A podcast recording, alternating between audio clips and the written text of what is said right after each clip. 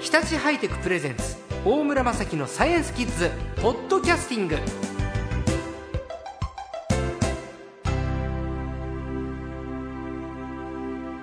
さあ今週の最高は鉄道技術ライターの川辺健一さんですこんにちはこんにちは。えー、川辺さんはあの私とはとてもねお話が合うんです鉄道好きとしてあそうですねで、えーいよいよ待望の はい。北陸新幹線がはい。僕ね富山の生まれなのあ、そうなんです だか。から実は僕のふるさとではええめちゃめちゃ期待してて、そうでしょうね。もうね親戚がいろんなものを送ってくるんだ けど全部北陸新幹線のイラスト入ってるんですよああ、そうでしょうね。日本酒にしろええお米にしろええええええお菓子にしろ、ええもう北陸新幹線ありきになっていてああ、まあそうでしょうね。今湧いてますよええそうでしょうね。だから一言言いたいのは、はい金沢だけじゃないよ そうですね。富山も忘れないでねってそういでうすね。さあ便利になりますね。そうですよでな長野までは今まで通ってたんですけど、はい。なぜか長野行き新幹線というそうですね。中途半端なフレーズで、はいもう16年ぐらいはい新幹線通ってたじゃないですか、はい長野行き新幹線そうですね。でこれがいよいよ北陸新幹線というそうですね。正真正銘の正式な名称になるわけですね、はい。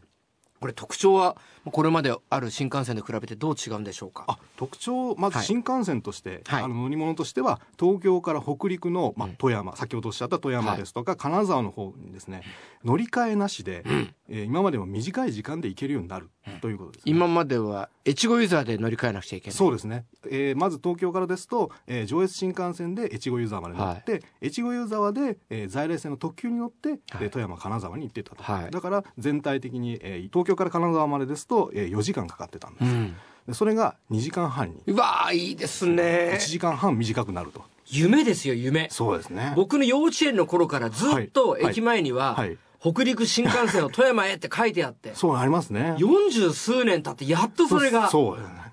いや地元は悲願ですねそうですねもうめったになあることじゃないですからね2時間半ですか、はい古都金沢に、はいだから日帰りがもうしやすくなりますよねえーえ最高速度は何キロなんですかあ最高速度はですね260キロとえちょっと遅いイメージ的にダメだよなあえちそょっうですと待って北陸新幹線、そうですね今までの新幹線だとあのまあ速いものが多いあのーあまあ、山陽新幹線が300キロで、東北新幹線が320キロっていうものに比べると、まあ、遅いんですけどもどんくさいな北陸そうですねえでこれはですね安く線路を作るための工夫なんですねえ安いんですか安く作るんですちょっとチープな空気になってきたいな。やチープというとあれですけども、やはり速く走るためには、はいえー線路をそれだけ頑丈に作る必要があるんですね、レールだけじゃなくて架線とかもですね頑丈な構造にしなければいけないのでお金がかかるんですね、はいあと坂を緩くしたりカーブを緩くするためにはルートがあの大回りになってしまう場合があるんですね、さあの山ですとそれを、えー短くすするためには、まあ、最高速度をある程度下げなければならない場合がそっか。あるんですね地図広げてみると、はいあのー東海道新幹線やはい東北新幹線ははいまっすぐピューってなるから、そうだねスピード出せるけれど、はい確かに東京から高崎、はい長野、はい富山結構くねくねしてますそもんれくね。ねくねしてるし坂がきついとあの非常に標高の高い峠を行かなければならないとかですね、例えば軽井沢のき近辺の薄い峠のように、はい標高の高いところに行くために、まあ、大回りせずにはい急な坂を登らなきゃいけない部分もあるんですよね。山をそっか越えなくちゃいけない。そうですねそっかだったらしょうがない。もうとろくてもいい。そうです260キロもやむなしと。はい、ただもうやっぱり便利になるっていうのは大きいですよねうんでそうですね全国にそういう新幹線のネットワークを作る上でやっぱり安く作らなくちゃいけないというものもあるんでおーああある意味非常に難しいところに新幹線をはい敷くってことのはいモデルケースってことですかね、まあそういうことですね。じゃあ安くというか、まあ、なるべくコストを抑えて、はいこういうところも日本の技術は新幹線敷けるんだよってところを見せそうでるすのねが大事ってことそうですね東海道新幹線に比べればお客さんは少ないかもしれないけども、そういうところでもちゃんと新幹線も作ることができるんだよっていうことが、まあ、今回示されるわけです。なるほどねでなんといってもやっぱり雪ですよねそうですね、うん北陸地方はやはり、あのー積雪量が多い、まあ、雪がたくさん降る、はいまた雪が他の地方より重たいという、まあ、とあというのがありますので今まで新幹線が通っていた、えー東北地方だとか信越地方とはまた違う雪のトラブルが起こる可能性があるんですーね。雪が重たいってどういうことですかあ湿っていてああ雪下ろしをされる方、まあ、すぐ分かると思うんですけども重たいんですそうかそうだ僕今北海道在住なんで、は雪はパウダースノーですよ。。そうですね。ススキーに適してるですね だから外国からいろんなお客さんが「そうワンダフル!」って言って帰ってきますね。そうですねあじゃあ北海道の雪みたいなサラサラってやつじゃなくて、はいべちゃーっとした。そうです。まあ、べちゃそうですね。えだだから北海道って雪がちょっと質が違うのえで。重いのか。そうですねだからそのん分ですね、何か、あのー今までの新幹線では起きなかったことが起こる可能性があるので、いろんな対策を、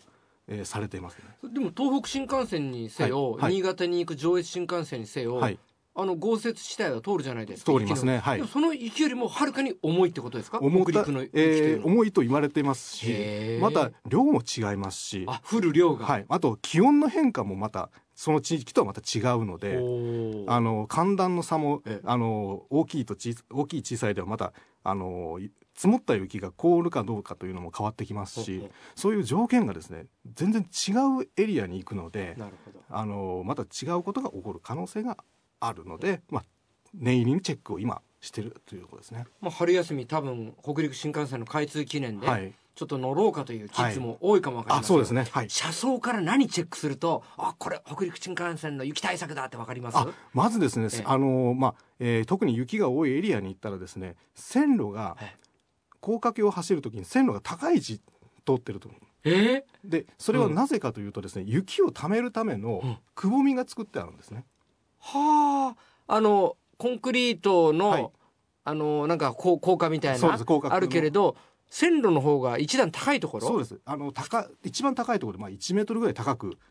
なっててですね、うんはいその両側左右両側のくぼみに雪を、あの除雪した時の雪をですね溜めておくように溜めれるようにしてあるんですね。じゃあつまりこう土台みたいな地盤がはい車窓からすごい低いところに見えるってそういうことですそうです。 2階建て新幹線乗ってる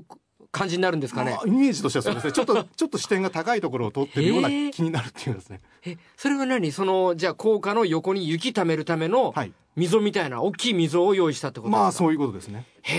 えこれ上越新幹線や東北新幹線にはないあ、あの、技一部区間にはあるんですけども、それよりも、あの、まあ、そういう採用した区間が長いと。へえそれどことどこの駅の間で見られるあん、ですとかいう、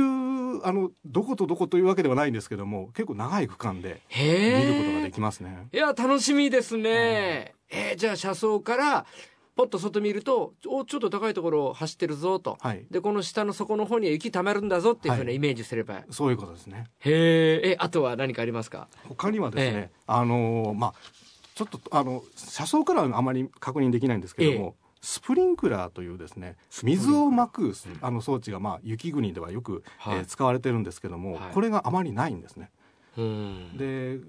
ないというない代わりに、まあえー除雪をするあの機関車がですね夜中に走るんですね。これも見ることが残念ながらできないんですけどもええ普通の新幹線ははい除雪車っていうのはないんですか、あない代わりにその、夜中もずっとこうす水をまいてへでーきるだけ雪が、えー線路に、えー積もらないようにええまた舞い上がらないようにしてるんですね。はでそれが、えー北陸新幹線の場合は沿線にですね、まあ、川があまりなかったのではい水を取ることができなかったんですね、おーそこで、えーこういう形でですね雪先ほど言った雪をためる高架橋を入れたり、うんえー、と夜中に除雪をすることによってその雪を除去するということをやると。いえ新幹線のレールをはい除雪車が走るというのは、はい日本の新幹線の50年以上の歴史の中ではあまりないですね。ええすごい、えいやえいやいやいやそうそうそうかレアな新幹線っていうとじゃあその